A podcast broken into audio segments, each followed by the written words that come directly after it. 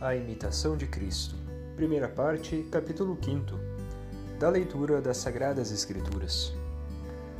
Nas Sagradas Escrituras devemos buscar a verdade, e não a eloquência. Todo livro sagrado deve ser lido com o mesmo espírito que o ditou. Nas Escrituras devemos antes buscar nosso proveito que a sutileza da linguagem. Tão grata nos deve ser a leitura dos livros simples e piedosos, como a dos sublimes e profundos não te mova a autoridade do escritor, se é ou não de grandes conhecimentos literários. Ao contrário, lê com puro amor a verdade. Não procure saber quem o disse, mas considera o que se diz.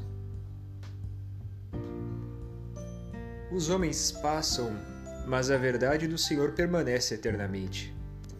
De vários modos nos fala Deus, sem acepção de pessoa.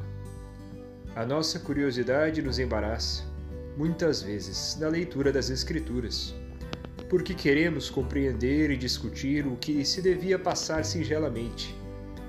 Se queres tirar proveito, lê com humildade, simplicidade e fé, sem cuidar jamais do renome do letrado.